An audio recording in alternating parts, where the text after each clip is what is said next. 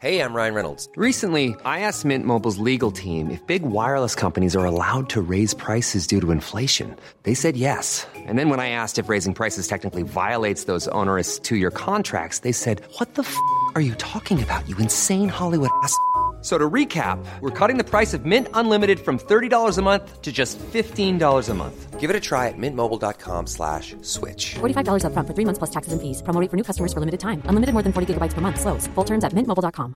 Ready to pop the question and take advantage of 30% off? The jewelers at BlueNile.com have got sparkle down to a science with beautiful lab grown diamonds worthy of your most brilliant moments. Their lab grown diamonds are independently graded and guaranteed identical to natural diamonds, and they're ready to ship to your door. Go to Bluenile.com to get 30% off select lab grown diamonds. That's Bluenile.com for 30% off lab grown diamonds. Bluenile.com.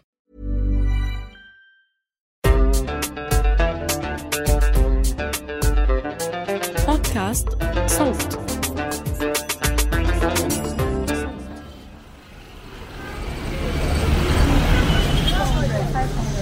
عم يدور ويمشي بين السيارات بالشوارع المزدحمة.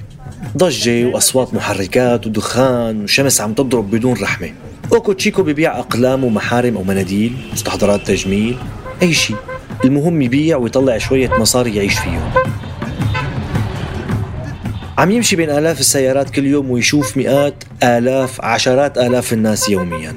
وكل وش وراه قصص وحكايات ما بتنتهي. وأوكو تشيكو عم يسمع ويبيع. بس أحلامه كانت أكبر بكتير. كبيرة بالنسبة لشاب فقير بدولة مثل اللي عايش فيها وبالوقت اللي كان فيه كان حلمه يطلع كاتب مخرج صانع أفلام سينمائية يمكن ما يكون موهوب ولا عنده قدرات كبيرة بس أوكو تشيكو أو جنشيوفو خطرت على باله فكرة رح تغير كل شيء بحياته وبحياة بلده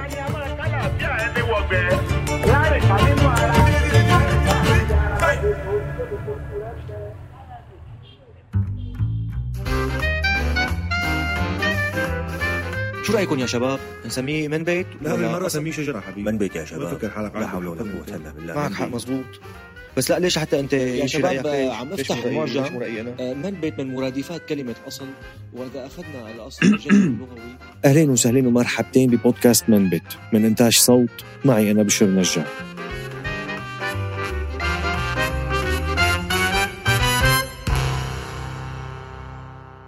هذا الموسم من بودكاست منبت يأتيكم بدعم من مؤسسة ويكيميديا المؤسسة الأم لويكيبيديا. لما بنحكي عن السينما مباشرة بيجي ببالنا هوليود وعظمتها أكثر من 120 سنة سينما وآلاف الأفلام. قطعة فنية تحف خالدة شافتها البشرية على مر عشرات السنين. وممكن يخطر ببال البعض من بوليود أو السينما الهندية العريقة المحبوبة بالنسبة لكثير من الناس واللي إلها نمط خاص مشهور عندنا نحن العرب بنستخدمه للإشارة للقصص والصدف الغريبة. وقت نقول شو فيلم هندي طبعا في أفلام هندية كتير رائعة وحصلت على جوائز أوسكار ووصلت للعالمية. والمتابع المتنوع بيعرف السينمات الأوروبية والسينما الصينية والسينما الكورية اللي عم تتطور وتنافس عالميا وسينمات تانية مثل السينما الإيرانية والسينما بأمريكا اللاتينية وغيرها Lo que te estoy proponiendo me avergüenza.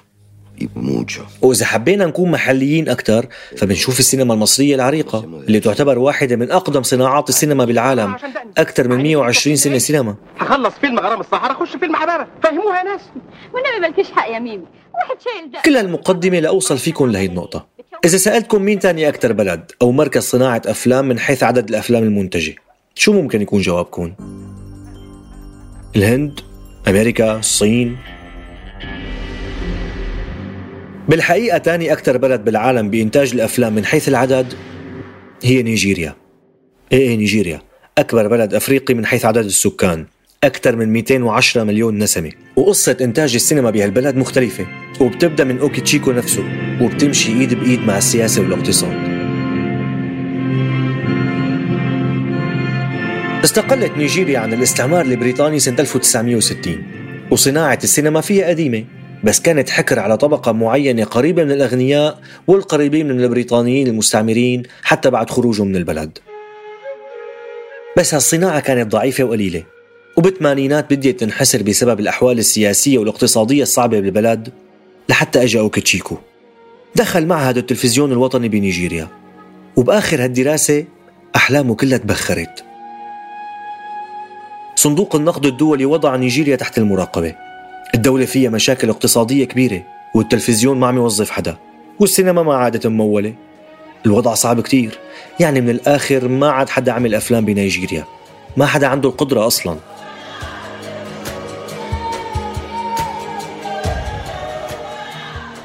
أوكيتشيكو ما لقى شغل.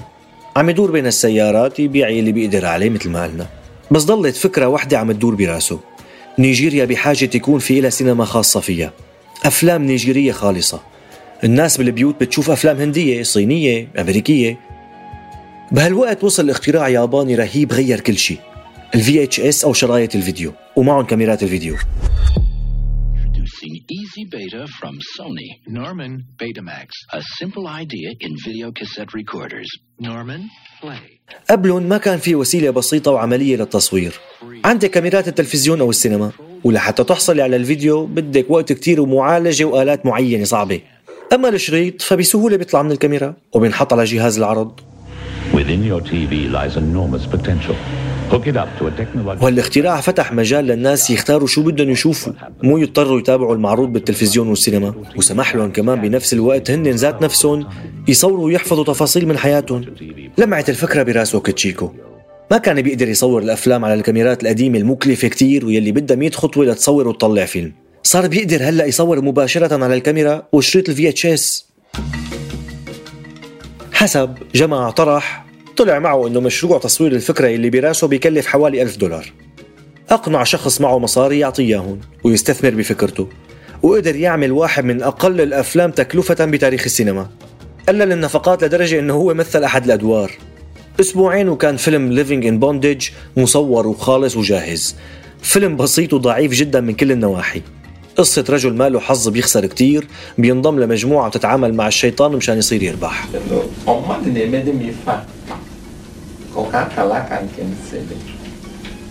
بس الفيلم نجح نجاح هائل مباشرة.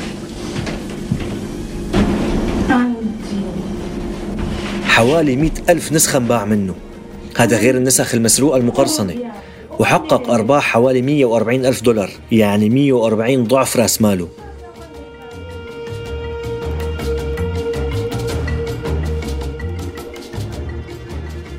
أوكوتشيكو وشركائه لقوا التوليفة المحبوبة بالنسبة للمشاهدين النيجيريين. عرفوا شو بيحبوا؟ قصص حب وخيانة مصاري وأعمال سحر وشعوذة ونسخ عم تنباع هالفيلم ألهم جيل كامل من صناع الأفلام بنيجيريا وظهر شيء بيشبه صناعة السينما بس بقدرات وجودة ضعيفة مقارنة مع أماكن تانية على وجه البسيطة. وعشرات ومئات الأفلام صارت تطلع كل سنة. على البسطات بالشوارع باعة جوالين. صاروا يبيعوا الأفلام مثل ما كان أوكيتشيكو يبيع الأقلام والمناديل بالشوارع. ومع مرور السنين الإنتاج يزيد ويتطور. وسنة 2002 اجى صحفي بجريدة نيويورك تايمز أطلق على صناعة السينما بنيجيريا اسم نوليود مثل هوليود وبوليود وطبعا النون من نيجيريا. واليوم وصلت نوليود لتكون ثاني أكبر مركز صناعة أفلام من حيث العدد بعد الهند. وهالشيء له أثر كبير ومهم وعميق ببلد مثل نيجيريا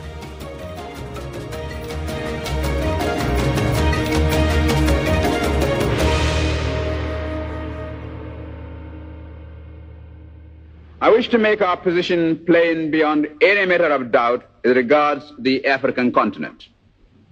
We in Nigeria appreciate the advantages which is the size of our نيجيريا كانت مستعمرة بريطانية وكانت عبارة عن منطقتين الشمال والجنوب. والمنطقتين هدول مختلفتين من حيث الأعراق والقبائل والأديان. بس بريطانيا وحدت المنطقتين ببداية القرن العشرين لتسهيل إدارتهم. وصنعت نيجيريا موحدة بالرغم من كل هالاختلافات. هاي الاختلافات اللي رح تعمل مشاكل وصعوبات بنيجيريا مع مرور الزمن. بريطانيا دعمت الزعامات القبائلية بنيجيريا ورسخت الفروقات العرقية والدينية. ودعم الزعامات أعطاهم صلاحيات كبيرة وحولهم لديكتاتوريات صغيرة على شعوبهم. وبديت بريطانيا وغيرها من دول الاستعمار تصدر صور سيئة عن الأفارقة بوسائل الإعلام تبع هديك الفترة اللي هي السينما. جين أنا أسفة لأن أنا خوافة قوي بس بيتهيألي إن أنا سمعت. لا لا ما تخافيش خالص. بصوا حواليكوا بس. مجموعة من الأفلام بتعرض الأفريقي على أنه غير متحضر وبربري ومتوحش ما عنده حضارة. ثقافته أدنى وأقل قيمة. القوي طرزان اللي بيحمل بشكل عام كانوا يعرضوا الأفريقي على أنه إنسان أقل منهم شأنا وأحيانا يحطوه على أنه آكل للحوم البشر. بالمنظر ده. والأوروبيين هن اللي إجوا ليحضروا ويحسنوا ويطوروا هذه البقعة من العالم عديمة التحضر والتراث. يلي حتى منتجاتهم وأكلهم وثقافتهم أقل وأسوأ. وهالشي شفناه بأفلام قديمة كتير مثل طرزان وذا إيب مان وموغامبو وغيرهم. وطبعا هالمفهوم ظهر من قبل السينما بكتير من القرن التاسع عشر مع توسع الحركات الاستعمارية الأوروبية بأفريقيا والهند وغيرهم. وبنشوفها بروايات معروفة مثل كتاب الأدغال تبع موغلي لروديارد كيبلينج. الأوروبيين هن المركز العالم والتحضر والباقي أعراق أقل. أحيانا ممكن يتم وضعهم بحديقة حيوانات بس بينعرض فيها ناس. هيا غامر الآن مع موكلي هيا غامر الآن مع موكلي وهون فينا نشوف بحسب العلماء والباحثين عملية استعمار أكبر من استعمار الأرض. استعمار عقول المستعمرين واحتلالها والسيطرة عليها. وإقناعها بأنها أقل متخلفة أكثر وأنه الأوروبي عم يتفضل عليك لحتى يطورك ويحضرك أحسن ما تضل غارق بتخلفك. طبعا هالمفهوم انوجد بأماكن تانية من العالم وانحكى عنه النكتار مثل إدوارد سعيد يلي بيحكي عن الاستشراق والنظرة الفوقية من الأوروبيين لباقي الأعراق. وصناعة مفهوم The West and the Rest يعني الغرب وباقي العالم كإشارة لتفوق الغرب وتفرده وتميزه. الغرب اللي هو أوروبا ومن ثم أمريكا اللي تحسب على الغرب طبعا. كل هذا كان صاير بمعظم أفريقيا وبنيجيريا بحكايتنا اليوم. ولما انتهت الحرب العالمية الثانية وبديت حركات التحرر والاستقلال تشتغل بالمستعمرات حول العالم نيجيريا ما كانت مختلفة عنهم ناضلت وحاولت لحتى حصلت على استقلالها من بريطانيا ب 1 أكتوبر سنة 1960 بس بسرعة دخلت ببقايا الاستعمار اللي هي الأنظمة الدكتاتورية والعسكرية يلي كبتت على نفس البلد وقادته باتجاه الهاوية اقتصاديا واجتماعيا وسياسيا. مع أنه نيجيريا بلد غني جدا بالنفط وبالأفراد. عم نحكي عن ثروة بشرية هائلة. بس القيادة المستبدة يلي بتسرق بدل ما تطور خلت حالة البلد سيئة كتير. حروب أهلية وحالة اقتصادية سيئة ومستقبل ضايع بالنسبة لكثير من الشباب. هالشي خلى مجموعة كبيرة منهم تهاجر للدول المجاورة. وبسبب سوء الوضع الاقتصادي تبعهم صار في منهم يشتغلوا بالنصب والاحتيال والسرقة. وهالشي أدى لظهور سمعة سيئة جدا عن نيجيريا والنيجيريين بين الدول المجاورة. إنه نصابين وحرامية. والأوضاع بالبلد من سيء لأسوأ. التقديرات بتقول إنه حوالي 220 مليار دولار انسرقوا من قبل الحكام النيجيريين والأنظمة النيجيرية من سنة 1966 لليوم. ونسبة الفقر زادت من 54% ل 61% وأكثر من 90% من النيجيريين بيعتبروا حالهم فقراء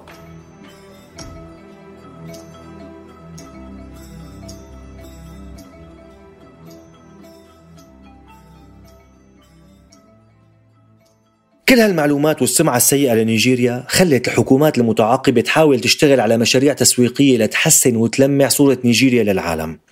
مثل مشروع Heart of Africa وهو أحد المشاريع اللي أطلقتها الحكومة النيجيرية سنة 2004 بالإضافة لإطلاق حملة ناس جيدون أمة عظيمة سنة 2009 كمان لتحسن صورة الشعب النيجيري قدام الناس. بس للأسف بسبب فساد المسؤولين فشلوا الحملتين وما أدوا واجبهم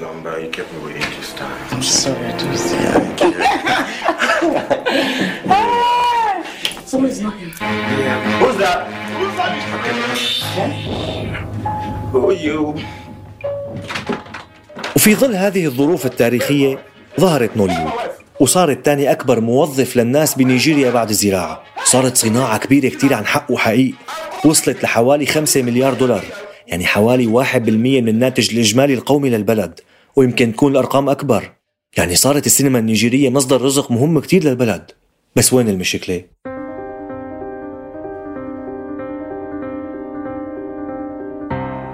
المشكلة هي بالتباين بين الواقع النيجيري ومحتوى أفلام نوليود. من الأساس ظهور الأفلام النيجيرية من أول فيلم سنة 1992 كان بهدف تجاري بحت. تحقيق الربح السريع. قصص خفيفة عن ناس أغنياء قصص حب و romantic comedy أو كوميدي رعب وسحر وشعوذة مشاكل أغنياء عايشين بفلال أفلام سهلة لا تعرض واقع الحياة المرة بنيجيريا يلي مليانة مشاكل. وبالإضافة لكل المشاكل الموجودة في نيجيريا بنشوف مشاكل إثنية ودينية وعرقية بالبلد. جماعة بوكو حرام اللي بتشبه داعش عم تروع حياة المسلمين والمسيحيين بالمنطقة تبعها. ومن عدة سنوات كانوا ناشطين بشكل كبير. عدا عن التوترات والاعتداءات من جميع الأطراف على بعضها. هون بتجي النسبة الأكبر من الأفلام النيجيرية وبتحكي بعالم موازي. شي بيذكر بالأفلام والمسلسلات بالعالم العربي آخر عشر سنين أو حتى قبل. معظم الأعمال عم تحاول تهرب من الواقع لواقع موازي خفيف ولطيف. بيعتمد على جمال الممثلين والممثلات وخفة دمهم وجاذبية قصص الحب والغرام والانتقام. هموم الأغنياء وقصص حب بتصير بسيارات وفيلا الفارهة إبر تخدير عن الواقع النيجيري العربي. وهون كتير من النقاد بحسوا بالحزن لأنه لطالما كان الفن والسينما بالذات هي الناطقة عن الشعب بتصور همومه وقصصه وأوجاعه. بتحكي عن الواقع والحقيقة أو جزء من الحقيقة بدون تجميل وتلوين وتزييف. بس معظم الأفلام النيجيرية يلي أساسا بميزانيات صغيرة لا تزال لسه عم تحكي بالمضمون المسلي.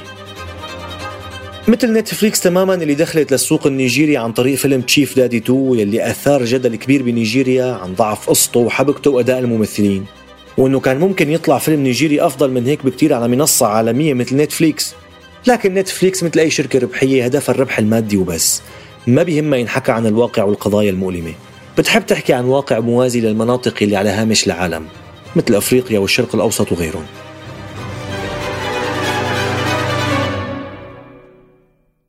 طبعا في محاولات جدية وأفلام عم تعكس الواقع أو جزء منه. وفي نقاد نيجيريين بيقولوا إنه لساها خجولة وقليلة بالمقارنات مع الكم الهائل من الإنتاجات.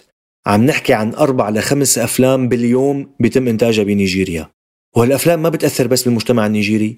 هاي السينما صارت سينما للأفارقة تحت الصحراء بشكل عام. الشعوب الأفريقية الثانية بدول مثل بوتسوانا وليبيريا وغانا وغيرها من الدول صارت ما تفوت الأفلام النيجيرية. لأنها بتشوف فيها لأول مرة حدا أفريقي عم يحكي عن أفريقيا. لا تستغربوا. نحن بنشوف أفريقيا بعيون هوليود وبس. حروب وتخلف وفقر وأوبئة. وطبعا بنفس الوقت في كتير أفارقة بيشوفوها سينما مظاهر وقصص سطحية وغير معبرة عن الواقع. بس مع هيك لأول مرة أفارقة من أفريقيا بيحكوا قصصهم بينشروها للأفارقة نفسهم وللعالم. صحيح الحكي بمعظمه ما بيعكس الواقع بس معلش هي بداية وممكن تتغير وتتحسن. وهالشي بدأنا نشوفه بأنه الإنتاجات النيجيرية عم تكبر ومواضيعها عم تتنوع. صحيح لا تزال محسوبة على السلطة بحيث أنه كثير من المشاهير بيدعموا النظام الحاكم الدكتاتوري بس في منهم كمان بيدعم بعض التحركات الشعبية.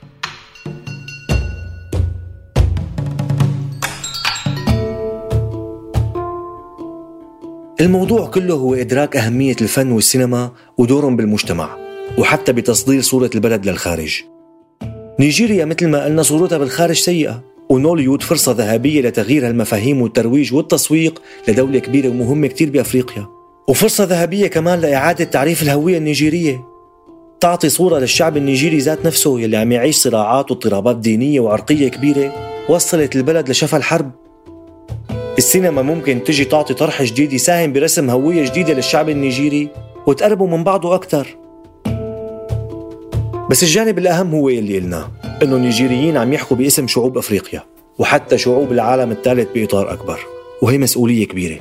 القضايا اللي عم يتم معالجتها تكون على مستوى المسؤولية. الظلم والفقر والتسلط والهجرة والمشاكل البيئية بس مو من وجهة نظر الغرب المشفق من وجهة نظر يلي عايش تجربة بالواقع. يسلطوا الضوء على القضايا المهمة بالمنطقة كلها مو بس بنيجيريا. إلى جانب الترفيه والدراما والكوميديا. هالسينما عندها فرصة تحكي عن الاستعمار وآثاره وتنزعه من الوعي الجمعي للشعب. تنهي الشعور بأن الشعوب الأفريقية هي أقل من الغرب وشعوبه. تعيد تقديم التاريخ بشكل جديد. بس للأسف لسه السينما النيجيرية بعيدة عن هالشي لأنه رأس المال لعب لعبته والربح السريع مغري.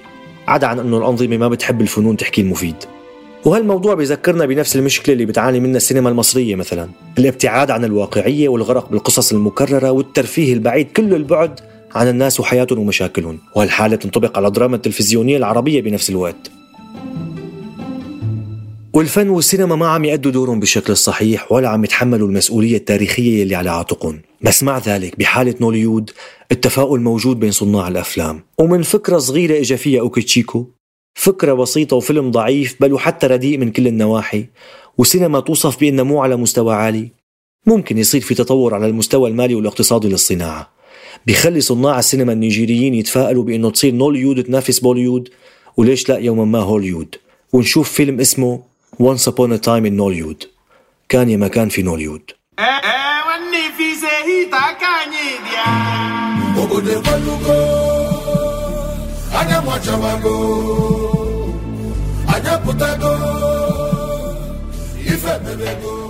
كتب هذه الحلقة وقدمها بشر نجار إنتاج وتحرير أحمد إيمان زكريا تدقيق بيان عاروري إخراج صوتي محمود أبو ندى فريق النشر والترويج مرام النبالي وبيان حبيب. بودكاست منبت من إنتاج صوت وهذا الموسم من بودكاست منبت يأتيكم بدعم من مؤسسة ويكيميديا المؤسسة الأم لويكيبيديا. والآراء الواردة في حلقات البودكاست لا تعبر عن رأي مؤسسة ويكيميديا أو العاملين بها أو انتماءاتها. سلام.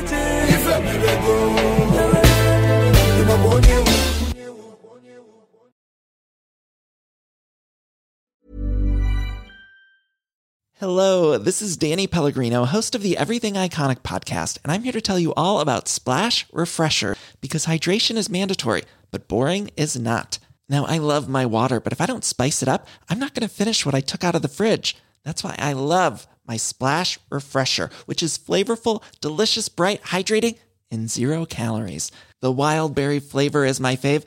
No, wait, is the pineapple mango flavor my fave? You know what? All five craveable splash refresher flavors are my fave because they're so delicious. So get hydrated and enjoy it with Splash Refresher. ACAST powers the world's best podcasts. Here's a show that we recommend.